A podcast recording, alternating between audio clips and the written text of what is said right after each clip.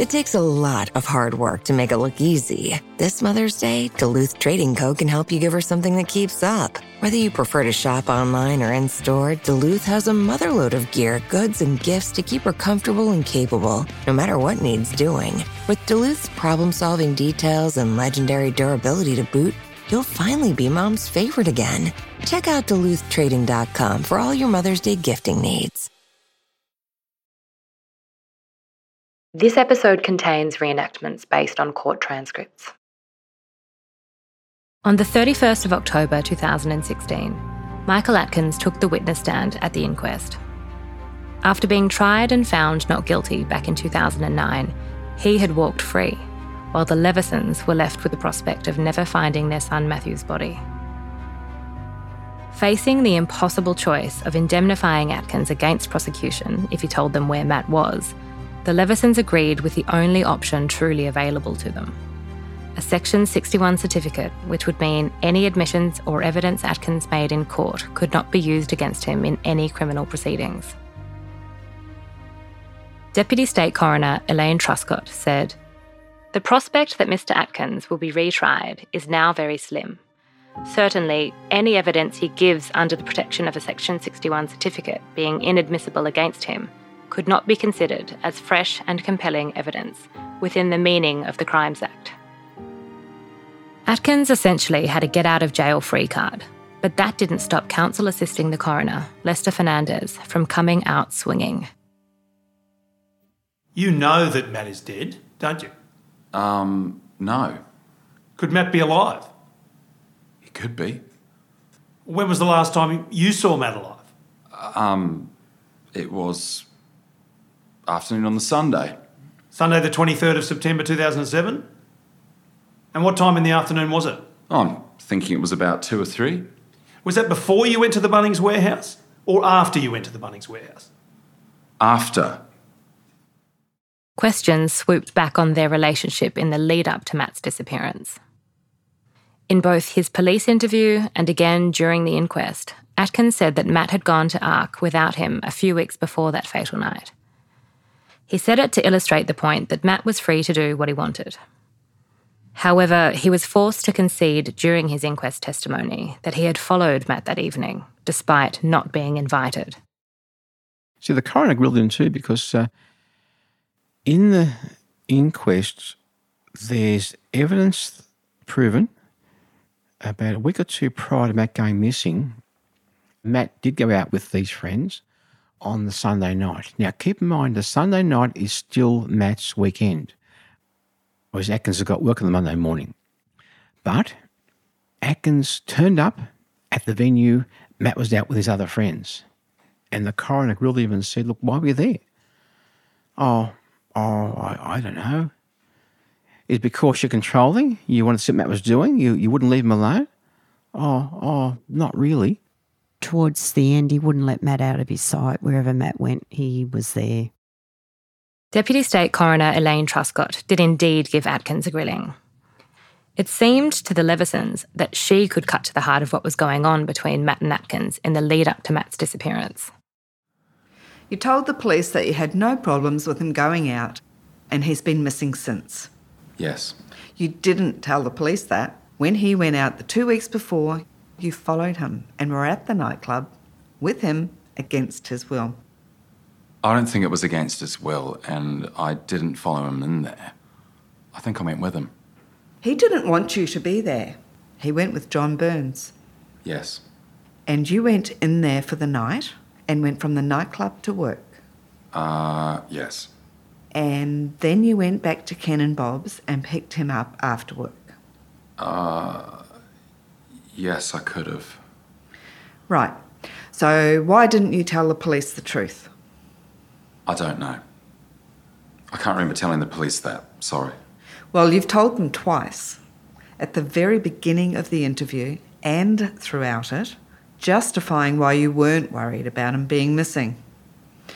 So that was a lie too? Yes. It was also a lie about why you weren't worried. Um, I. Yes. Was it the case that you weren't worried about him being missing because you knew exactly what had happened to him and he wasn't missing? He was deceased. No. It was revealed through questioning that during the course of their night at ARQ, on the night Matt went missing, Matt did not spend much time with Atkins, and in fact, on a number of occasions during the night, Atkins did not know Matt's whereabouts. Around 1.30am Sunday morning, as ARQ was in full swing, Matt's older brother Pete arrived. Pete made his way up to the balcony area and met up with Atkins. Matt wasn't with Atkins, preferring instead to be off dancing with friends. Atkins told Pete that Matt was in one of his moods. Counsel assisting the coroner, Lester Fernandez, pressed the point that on the final night, Atkins and Matt very much were not together. In the following exchange, Steve is Steve Jones, a pseudonym given by the court. Do you remember sending a text message at 1:46 a.m. to Matt saying, "Where are you? I'm on the balcony with Pete." Do you remember sending that text message? No, I don't. Sorry. Do you remember sending a text message to Matt at 2:12 a.m. saying, "Where are you?" No. Do you remember sending a text message to Matt at 2:15 a.m. saying, "I said sorry 3 times!" exclamation mark. I need more jollies. J O L L I E S. I sold out and owe Steve 2. That's the number 2. I'm near the cloakroom. X. Do you remember sending that message to Matt? No, I don't. Did you need more jollies? That is, more drugs just before you left the ARQ nightclub? Um, I would say that it meant to be lollies. You need more lollies. Yes. Why would you need more lollies? Oh, I don't know. I I don't remember sending that text. In the questioning, Atkins maintained that they cut their night short because Matt was adversely affected by drugs and that he was worried about him. Atkins described Matt as having a manky face due to his drug use. Atkins also maintained that the two had a tiff, as opposed to an argument, about Matt not being happy about leaving the club. At first, Atkins said that he left ARQ with Matt and went to their car and left straight away. Later, he eventually agreed that Jack Smith came out to say goodbye, and then he said that he and Matt left after speaking to Jack. But it didn't make sense. If Atkins wanted to get Matt home because he was so drug affected, then why did he linger to say goodbye to Jack Smith? You wanted to be polite and say goodbye to Jack, but you had Matt in your car, having had manky faces for at least over 30 minutes. Isn't that correct? Yes. The reason you went to your car was to take Matt home, correct? Yes. And you didn't take Matt home straight away, did you? No. In fact, after going to the car with Matt, Atkins returned to ARQ nightclub with more drugs. When confronted about this hour between leaving ARQ and returning with more drugs, Atkins was, quote, barely able to concede that the person depicted in the footage was him, despite being told that friend Steve Jones had identified himself and Atkins making the drug transactions. Atkins claimed he had no memory of that hour. However, he eventually conceded that it was him shown in the footage. Having now accepted the time gap between going to the car and coming back to the nightclub, there was a significant amount of time between walking out of the nightclub and then leaving the nightclub, wasn't there? Yes. Your evidence was that you wanted to take Matt home because he had the manky faces, correct? Yes. You accept now that you didn't take Matt home straight away, correct? Yes. You accept that even though Matt had manky faces of different degrees for about 30 minutes before you left, you in fact didn't take him home to care for him, did you, straight away? Not straight away. From this, I don't remember that gap of time. Your intention, when you left the nightclub at 2.11, was to take Matt home to care for him. Yes. And you were still at the area of the nightclub 55 minutes later, correct? Yes. Why did you not take Matt home straight away? I don't know. I'm going to give you the chance to think about that because your evidence before lunch was that you wanted to make Matt safe. That's right, isn't it? Yes. You wanted to take him home to care for him, correct? Yes. I'm going to ask you to think about the answer to that question. Why did you not leave the area of the ARQ nightclub straight after you left at 211? Take your time, there's no rush. I don't need to. I don't know. Obviously, I came back if I've been shown on the CCTV, but I'm not sure. One reason you may not have left is because Matt may not have actually had a manky face. Would that be right? Uh, no. Because if you were so worried about Matt and his safety, you would need to take him home straight away, wouldn't you? Uh, yes. The fact that you didn't take him home straight away could mean that Matt was in fact not in any danger as a result of taking too much drugs. Would you accept that? No. Could mean anything. When he was questioned by the coroner, she too got Atkins to clarify these points. Mr. Atkins, the text message that you sent to Matt at 2:15, giving the reason that you needed to give some drugs to another person and you needed to meet up with him, suggests that you left the nightclub not intending to leave permanently or at all for any other reason but to supply drugs. Do you accept that line of thinking? Yes. which means that your evidence that you left the nightclub because Matt was affected by drugs and you were concerned for his well-being is contradicted by the evidence in the text where you say you just need to get some drugs for Steve. Do you accept that? Yes. The other issue about the text is that it indicates that because you didn't know where he was, you couldn't be in a position to say that he was drug affected in any event. Do you accept that? Yes. Do you wish to assess your evidence about the reason that you left the nightclub at 211? No. It's my. That's. I cannot remember exactly what happened. It was just my recollection. We left, so I had to look after Matt. Well, your text message that you sent to him, that you had apologised three times already, would suggest that prior to you leaving the nightclub, you had done or said something for which you felt that you needed to apologise. Yes. Could have been after I left, though, too. It would also indicate that, despite your apologies three times, he was still upset with you, Yes. which is a different scenario than leaving the nightclub because you were concerned for his welfare in terms of being drug affected. Yes. Do you wish to reassess your evidence about why it was that you'd left the nightclub? I I cannot remember, Your Honour. I really cannot think. I tried to, from my recollections, I tried to say what happened. The coroner also addressed Atkins' differing accounts of the drive home, and at the same time established that Matt was angry at this stage. You've also given evidence that when you drove away from Linden Lane, he was asleep and you thought he was asleep because he was snoring. Yeah. You've also given evidence that when you left Linden Lane, he was awake because he was talking. Yeah. You would accept that the content of the text that he sent John Burns would indicate that he was very much awake. Yes. And you would accept that he had a competency to express himself in very angry terms about you. Yes. Do you wish to reassess your evidence about his state of being and what was occurring when you drove away?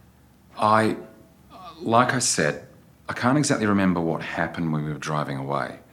It's only from those text messages I'm sort of putting it together. But he was um, angry that I was taking him home. But again, all I can remember, my recollection of driving home, is trying to look out for his safety. I can't exactly remember every single minute. I really can't remember that much about it. You've said that when he woke up, he turned the stereo up. Yes.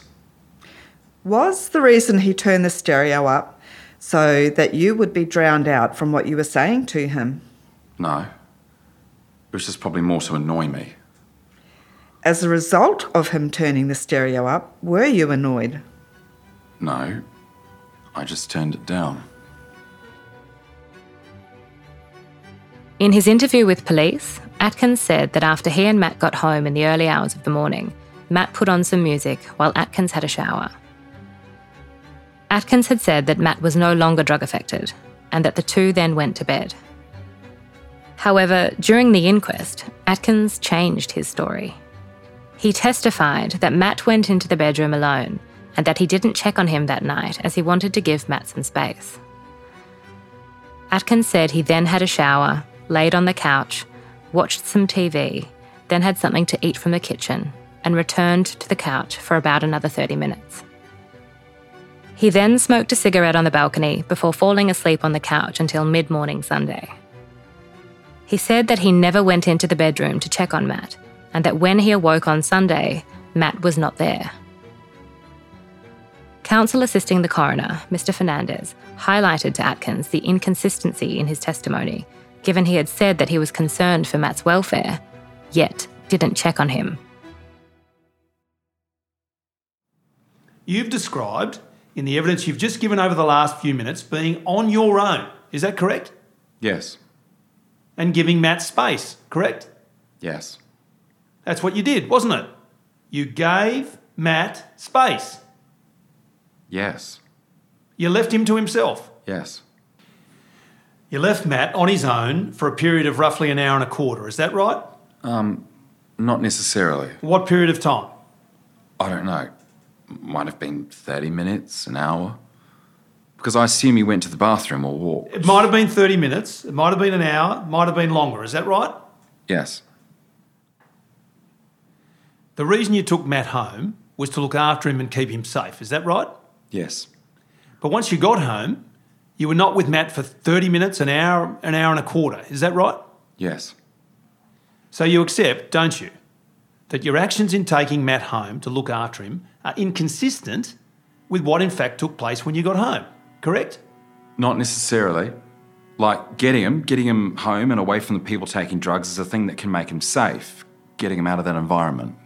Your evidence was you wanted to make Matt safe because he had taken too much drugs. That's your evidence, isn't it? Yes. But you did not, in fact, go and care for Matt when you got home. Do you accept that? No. I think taking him home was caring for him, How? bringing him home. When questioned about his movements on Sunday, the 23rd of September, Atkins essentially said he couldn't remember. He would use phrases like, I assume, to speak about things generally, like, I assume I would have checked in on Matt, but never committed outright to anything. He did admit going to Bunnings and remembered going to Paul's warehouse on the Monday to buy shoes and to Woolworths bumping into Peter Leveson, which was already evidence in the proceedings, but didn't recall what was said or why in any of his text messages to various people over those days.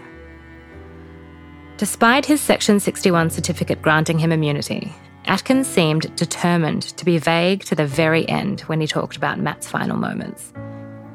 He continued his assuming and his hazy answers.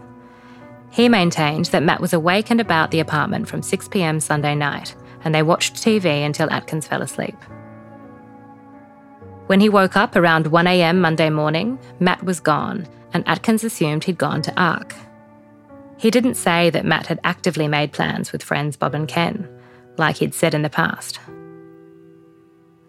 Speaking about Tuesday, the 25th of September, Atkins maintained he couldn't remember sending any text messages, couldn't remember what he was thinking or feeling, and couldn't remember what, if anything, he did to find Matt. Atkins admitted that he deliberately lied to the police when he said in his first police interview that he didn't go to Bunnings and that he didn't know anything about the receipt. He said he thought they suspected him. However, when asked why going to Bunnings would be suspicious, he repeatedly said he didn't know or couldn't remember what he was thinking. Atkins also conceded that when told by police during the interview they'd found Matt's car, Atkins did not then ask them anything about Matt. He didn't ask if Matt was in the car when they told him they found it. He didn't ask if the car held a clue as to where Matt was. You'll recall that in Atkins' police interview, he denied being familiar with Waratah Oval, the location where the police found Matt's car in the early hours of Thursday, the 27th of September 2007. During the inquest, it became apparent that Atkins had also lied on this point. Atkins was familiar with the location, as he used to operate a vending machine at the basketball stadium at Waratah Oval. You thought you were a suspect by the police, is that right, at the time you gave this recorded interview? Well, going into it, yes. Going into it? At what point in time? Like somewhere during the interview, I think. Which part during the interview? I can't exactly remember which part.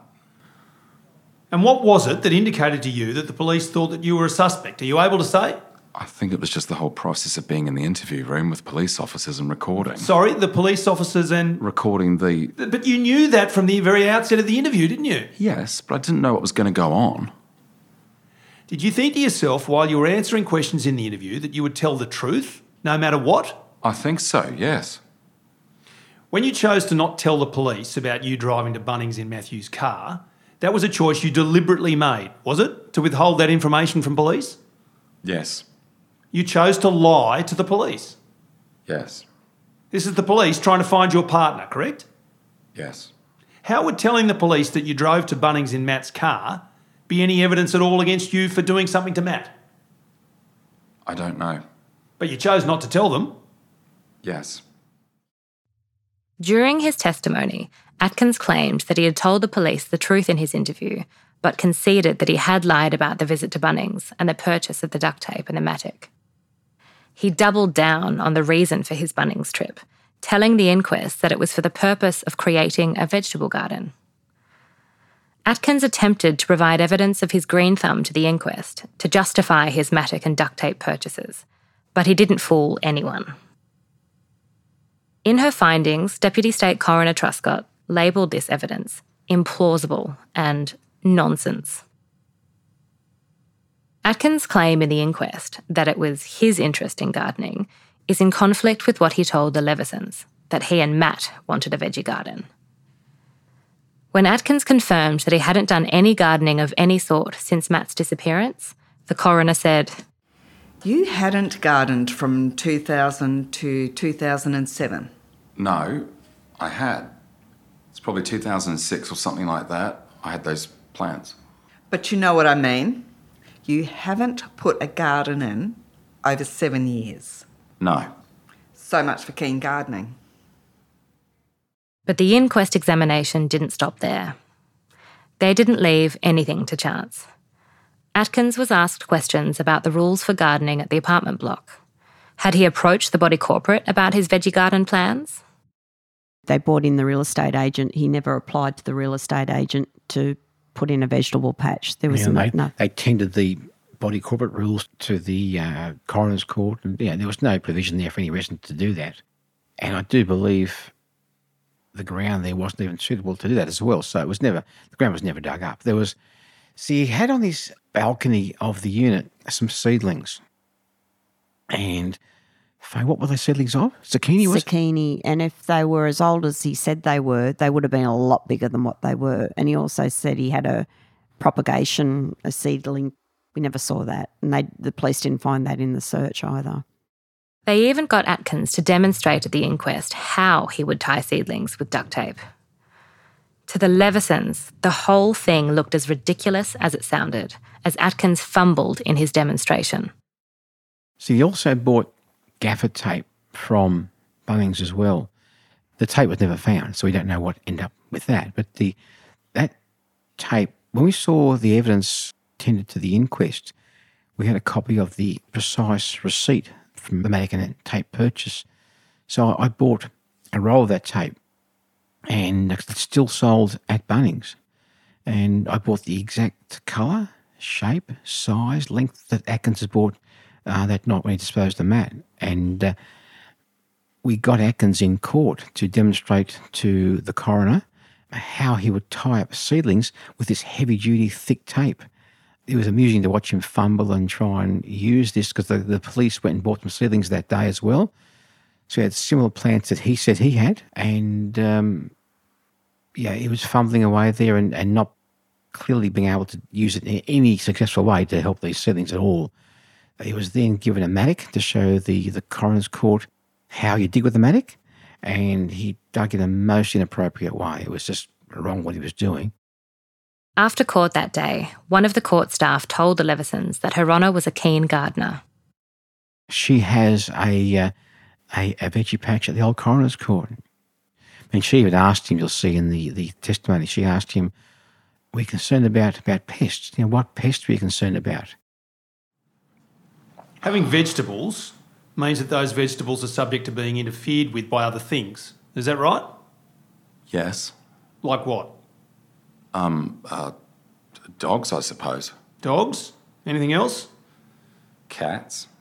Dogs and cats. Hmm. Anything else that you can imagine those vegetables were going to be prone to that you were going to put down in that garden? Possums. Possums.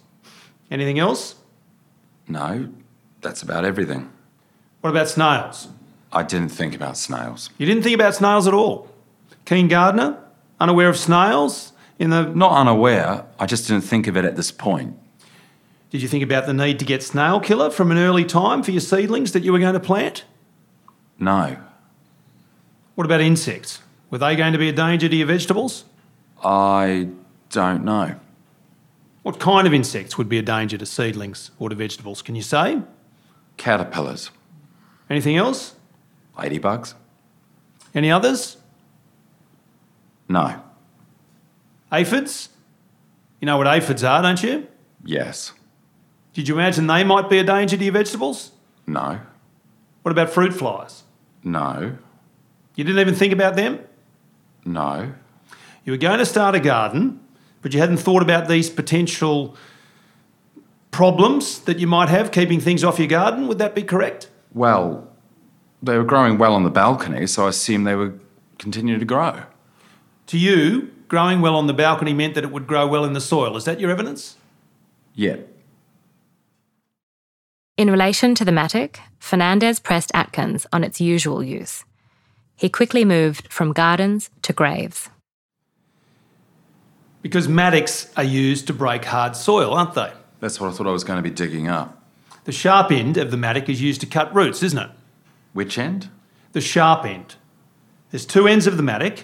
One is a flat head, the other sharp. If you hold it up, can you see there's one flattish, slightly curved side to the mattock? Yes? Yeah. That's for digging, isn't it? Yeah. The other side is sharp. That's used for cutting roots, isn't it? Oh, I didn't know that. You were going to use one side of the mattock, were you? Yep, it's usually that, I thought. And you were going to dig along this garden area at the unit with what you're holding there in your hands. Yes.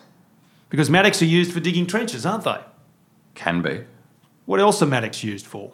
That's what I thought it was. Digging up gardens. Breaking soil, yes? Uh, yes. Breaking hard ground? Yes. Digging a grave? Would you agree? Could be. Yes? Yes. Somewhere like the national park down south where you live. Agreed? Could be anywhere it could be used. Could be anywhere, couldn't it? Yep, yes.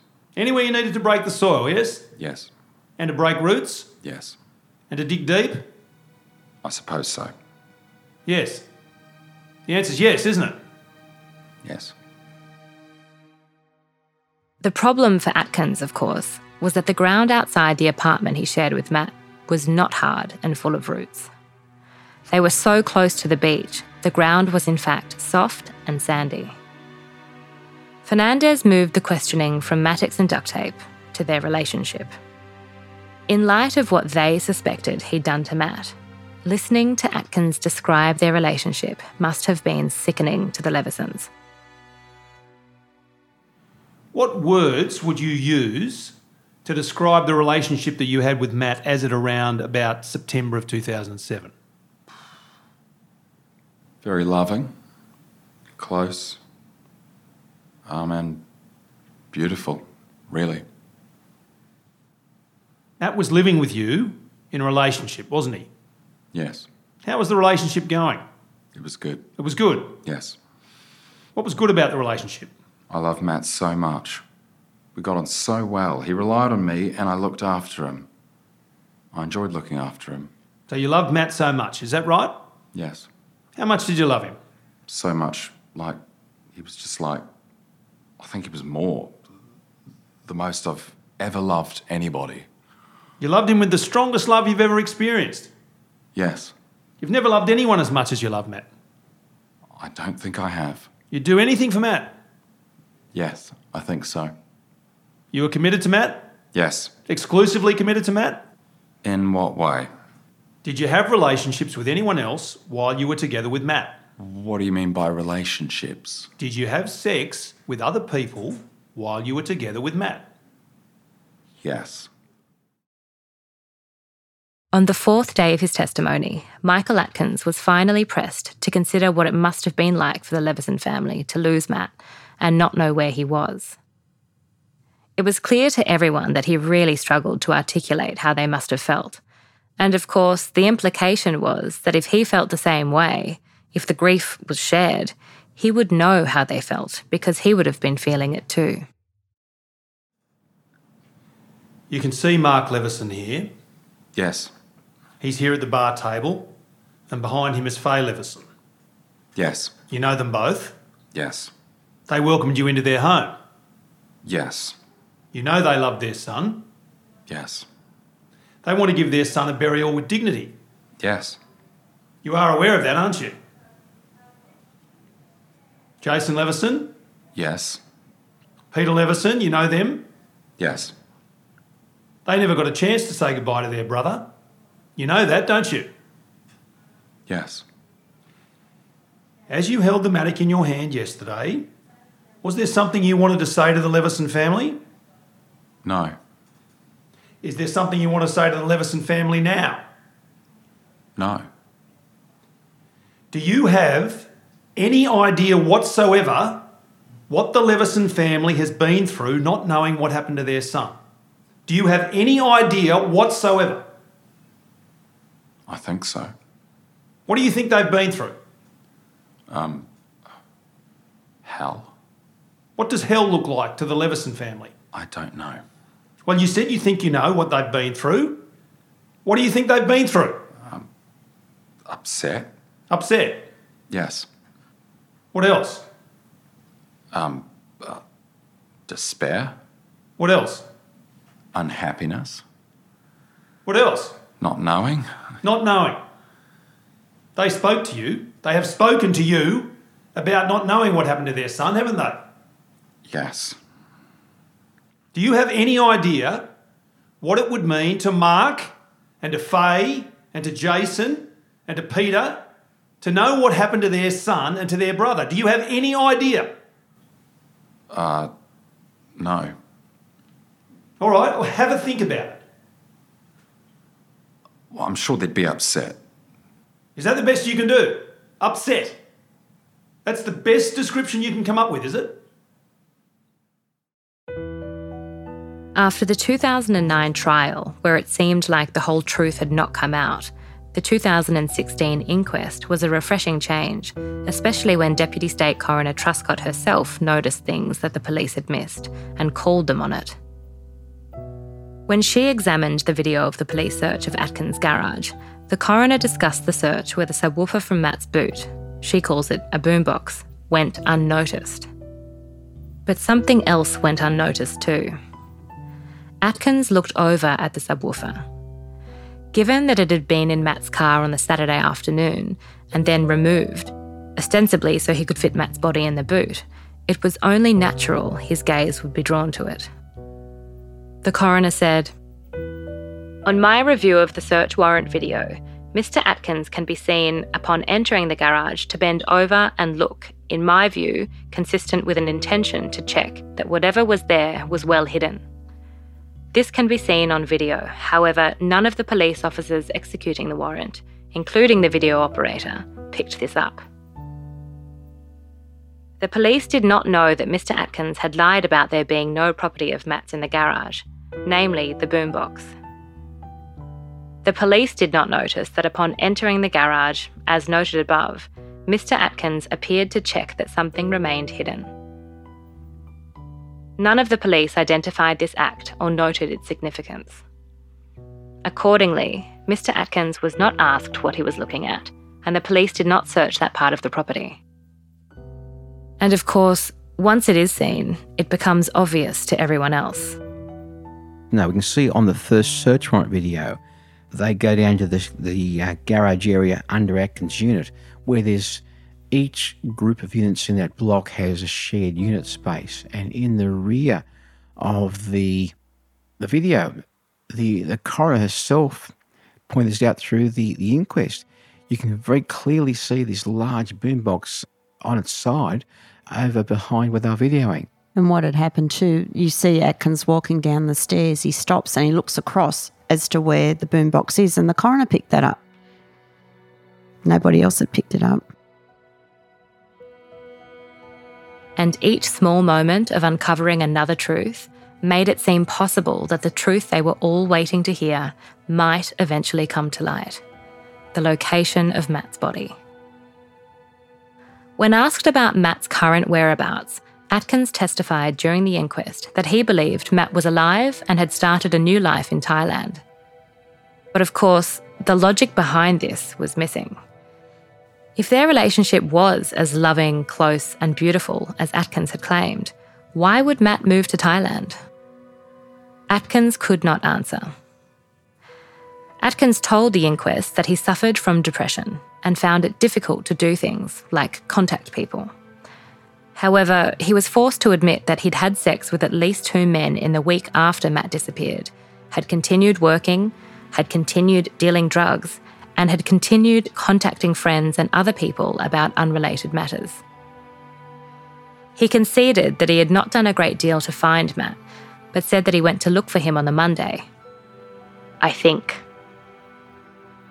By the fifth day of Atkins' testimony, the inquest was no closer to getting an admission from him. His answers lacked both substance and truth, and it was time for counsel assisting Fernandez to turn up the heat. If they couldn't get Atkins to crack during the inquest, they probably never would. Fernandez invited Atkins to stand and address the Levesons. He did, but he wouldn't look at them.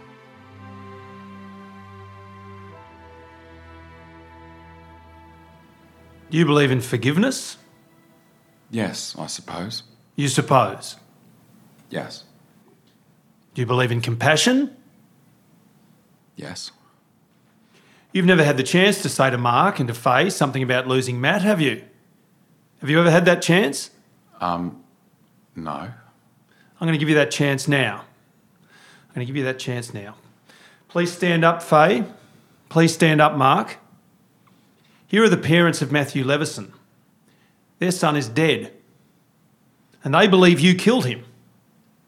What would you like to say to Mark and Faye Leveson? Look at them, not me. Look at them. Um, I want to say sorry, I suppose. Sorry, I suppose. Sorry for what? Sorry for what? No, look at them, not me. Sorry, I suppose, for what? Uh, for your heartache. Do you have any idea how much heartache they have gone through? No. Do you have any idea how much heartache they go through every day? No. No, look at them, not me. I don't need any apologies. Do you have any idea what their lives are like, not knowing where their son is?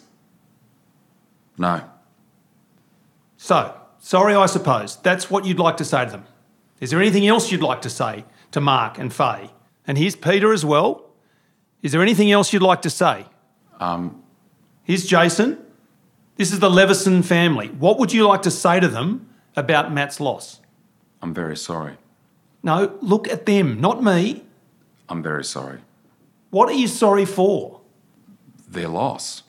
If he's gone. If he's gone? Yes. Do you believe Matt's still alive? I don't know. The Leveson family, they know Matt's dead. Do you understand that? Yes.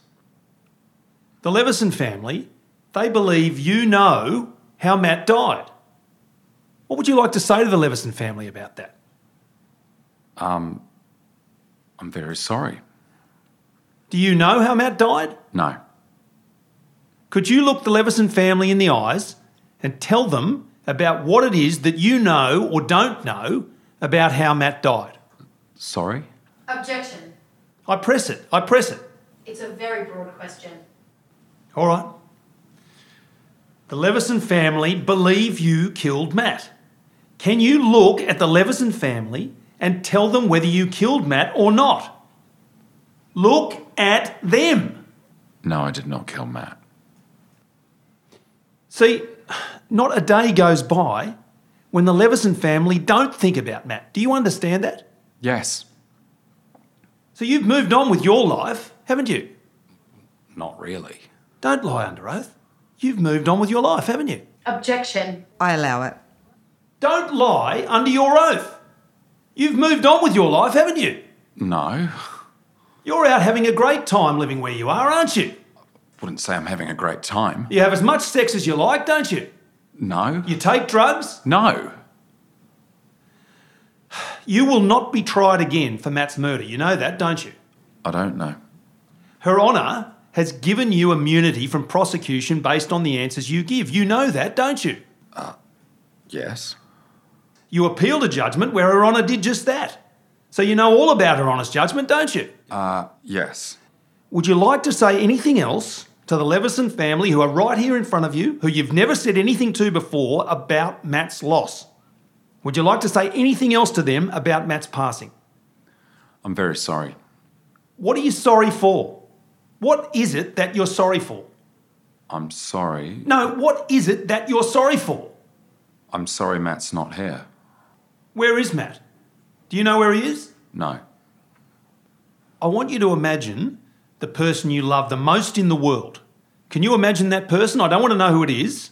Can you imagine that person? Yes. I want you to imagine that person passing away. Can you do that? Uh, yes. You would like to be able to go to that person's grave, wouldn't you? To remember that person. Yes. You would like to be able to bury that person in dignity, wouldn't you? Yes. It would be important for you to know where you could go to remember that person that you loved. Is that right? Yes. The Leveson family, they don't have that. You know that, don't you? Yes. You know they drive around on the weekends, stopping off at places, digging up areas, wondering whether Matt's body might be there. You know that, don't you? Yes. And you know you have the chance here to end the suffering that the Leveson family go through. You know that, don't you? Yes. Are you going to do that?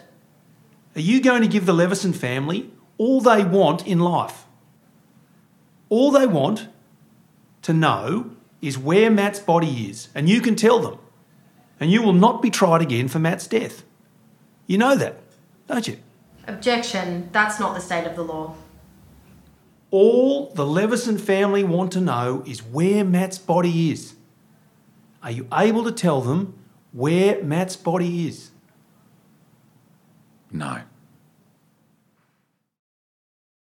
Atkins not only admitted to lying to police, but on the fifth day of giving evidence, he also admitted to lying during the inquest, therefore breaking his sworn oath and admitting to perjury while giving his evidence. Have you taken the oath that you have made every morning seriously? Yes.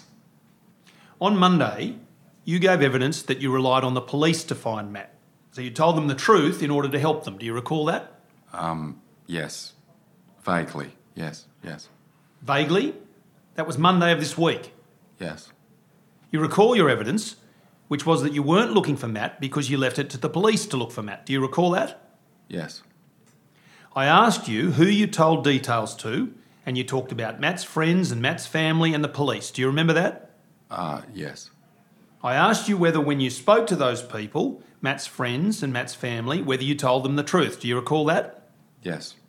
I asked you when you spoke to the police about Matt, whether you told them the truth. Do you recall that? Yes. Your evidence was you did tell the truth to police. That's your evidence here in this court. Yes. You agree that in your interview to police you told them lies, don't you? Yes. You've lied in your evidence in this court, haven't you, on Monday, when you said you told the police the truth. That's right, isn't it? Yes. There was a strategy to the Q&A. Fernandez fired questions at Atkins for days and just accepted his responses. But a couple of days in, those answers would come back to bite him. The more untruthful answers from Atkins, the tighter the net closed in. Mark Leveson watched all this play out in court. In the witness box, when he was forced to testify, the first couple of days, he was asked many questions and gave his, um, in many cases, stupid answers as well. And that was just accepted. Nothing was challenged. What he said was just, just accepted and passed on to the next question. But not until about the Wednesday, when he was more comfortable in witness box, would the counsel assisting the coroner start to challenge things. Hold on, you've answered this now, but we have evidence to say this, or you've said this at an earlier stage, and, and, and question him, um, um, or, uh, uh, which is true. And, and, he was you know, being pushed harder and harder and harder. And on the you know, Thursday and Friday, it became pretty intense for him. Lovely to watch. On the 4th of November, something extraordinary happened as Atkins' fifth day of testimony adjourned for lunch. After court concluded, that's when all the machinations started to happen for the uh, this deal of immunity, because he admitted, admitted that from the Friday morning to lying to police and lying in court. So he's gone for perjury. And uh, oh, well, there's 10 years maximum there, hopefully. And this is how the legal side of things worked. Atkins was compelled to give evidence at the coronial inquest as per the Section 61 certificate, meaning any evidence or admissions given by him and any evidence obtained as a consequence of those admissions or evidence could not be used against him in any criminal proceedings. This, however, did not include perjury, which Atkins admitted to doing while giving evidence during the inquest. So, with Atkins facing jail time for perjury, a window of opportunity cracked open for another possible deal. Could the threat of jail time for perjury convince Atkins to reveal what he had done to Matt? And then over that evening, the weekend, many calls between Gary, between us. The Attorney General rang here as well, discussed the deals that, that could be done and uh, whether we'd accept the fact that if he gave us Matt's location, he may get off by nature, a deal with the devil is a morally compromised choice. You trade something valuable in order to get your heart's desire. In songs, it's Johnny meeting the devil down in Georgia, betting his soul against a fiddle made of gold. But in real life, it can be an impossible choice. For the Levesons, it was something deep and profound.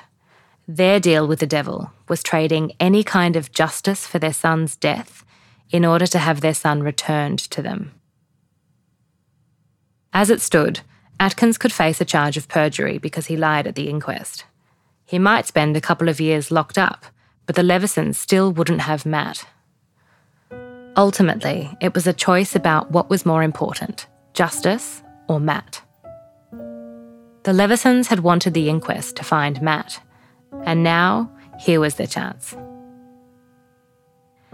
In her findings, it was clear Deputy State Coroner Elaine Truscott understood the choice the Levesons had to make.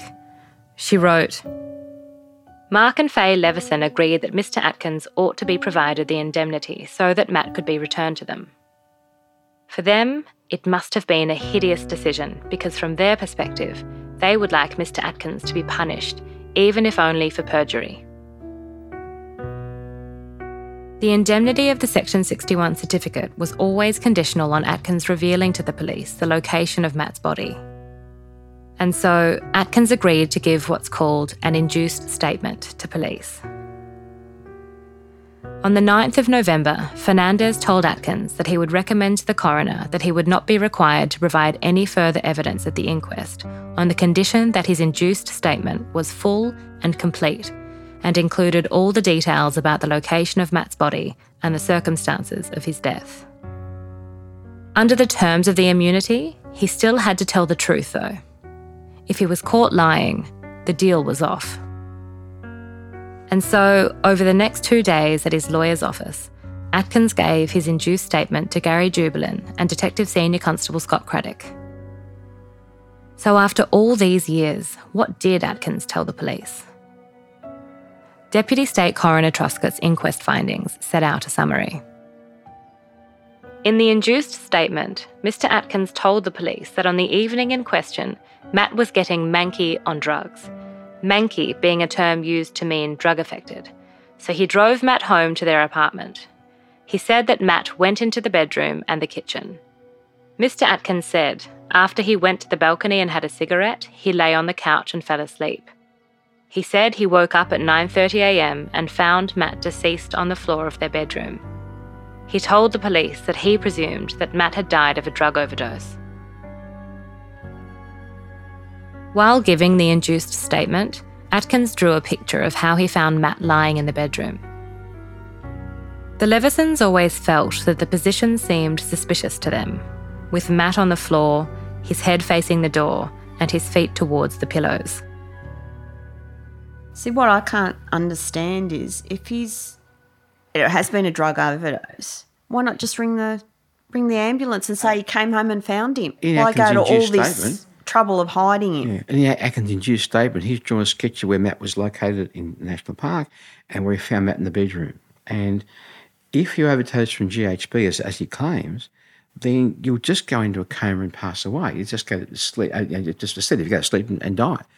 Yet he's drawn Matt in a crumpled pile at the door. Bedhead's up here, laying in the bed, door's over here. So how could Matt spring out like a porpoise and be at the door like that? Atkins then finally disclosed where he had buried Matt's body and drew a rough map for police. Although Atkins had provided a map of how he remembered the area that Matt was buried, he was not positive of the exact location of the landscape, given that almost 10 years had passed since. And how did this seem to the Levesons? And the striking thing was, which Faye picked up in, that, in his induced statement, right through it, he referred to Matt as it. I buried it to make the problem go away. His words. His loving partner, he called it right through the statement.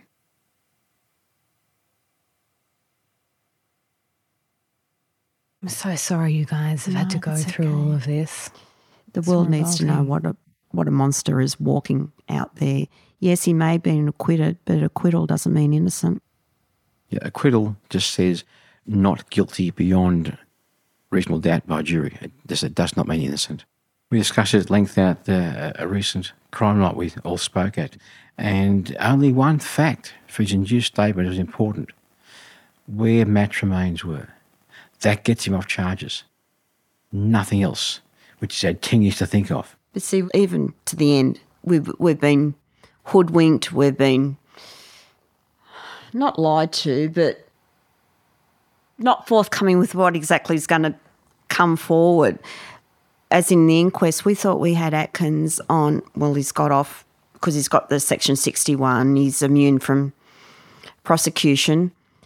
And we thought we had him on um, disposing of a corpse, which gives maximum maximum two years for disposing of a corpse. I mean, two years that's nothing, and you know he'd probably get six months. Gets you inside, like Gets somebody him kill him. So But would be okay. anyway, so we uh, after the after the inquest, we go into the room. There's the Crown solicitor, Gary, and a few others, and we're sort of debriefing. Mark and I feeling very cocky. Hand over this piece of paper. We want him charged with disposing of a corpse. They all look at each other. They knew. We're looking at them. What's going on? He's got immunity from that. The police had done a deal with Atkins' legal team, and the Levesons hadn't been told that. So it was the third deal. You know, everyone knows of the two deals where the you know the Section sixty one, no murder, no manslaughter. The the deal with the coroner where he wouldn't get charged with perjury if he get Matt's body back. Well, his legal team came back at the the Crown and said, well, he'll tell you where Matt's body is if he's off all charges. Well, we weren't aware of that one They didn't tell us. So, who was representing Atkins? Is this legal aid? Like, what was his. No, Uh, he's in- paying for no, it. In the, How? Uh, he sold his property. He had to sell his property. And that was one of the highlights of the whole, whole we call this whole exercise over the 10 years. The Courier Mail are not fans of Atkins, the Brisbane newspaper, And there's a picture, which I'll show you tomorrow if you like as well. In, I've got, it's almost a three quarter page story in the Courier Mail. It's for sale, notice for Atkins unit. And uh, they've used that and put his torso and him in the front of the unit, and they've had it for sale. Killer views. With the search for Matt's remains in full swing and the media reporting on Atkins' indemnity, the community pushback began. When the justice system doesn't deliver justice, then the people step up. A local Brisbane man named James began a change.org petition to ban Atkins from all gay venues around Australia. Like everyone, James was horrified when pictures surfaced of Atkins in the company of very young men. Stories filtered out about Atkins, who was now 54, trawling nightclubs on the prowl for men in their late teens. The petition quickly gained hundreds of signatures, and Atkins was banned from several venues. For the Levesons, it served another purpose. It made young men aware that when it came to Atkins, they needed to be very careful indeed. Here is a man who, at the very least, disposed of his boyfriend's body and let his family suffer for 10 years not knowing where he was. Atkins still walk the streets. We're concerned for other young boys and uh, others he may come across. So it's we don't sleep easy knowing he's out there. And all we can do is keep Matt's story alive, warning young gay guys about this old man now that's out there, but his target group is still young young kids. And kids that were about 9, 10 at the time Matt went missing, now in their early 20s, some of them I know because we used to go to drag bingo. And the drag queen there had never heard of Atkins. He was 21. He was he only was too 21. young back then. So, See, the catch is, as, as time's progressed, Atkins, born in 63, he's uh, 58 this year. From what we've seen in the last 10, 12 years almost, his target market has not changed. Was the fear of the association with drugs and the damage that that can do to someone's reputation another layer of concern and grief and worry for you when Matty first went missing? Of course it was, yeah. Yeah. Mhm. That was always there. It was always front and centre. Again, worried how he was going to be perceived.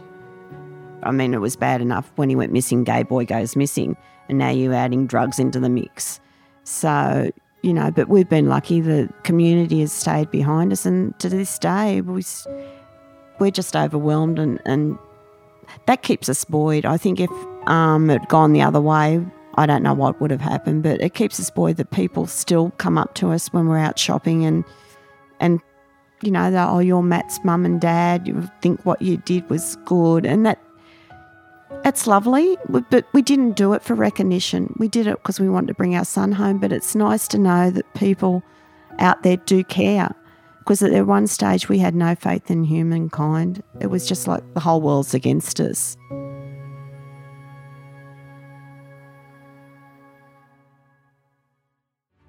On the next episode of Matty, He included two sketches for the police. He should have been down there watching. Chained to a tree watching. As I said, he's had 10 years to come up with that.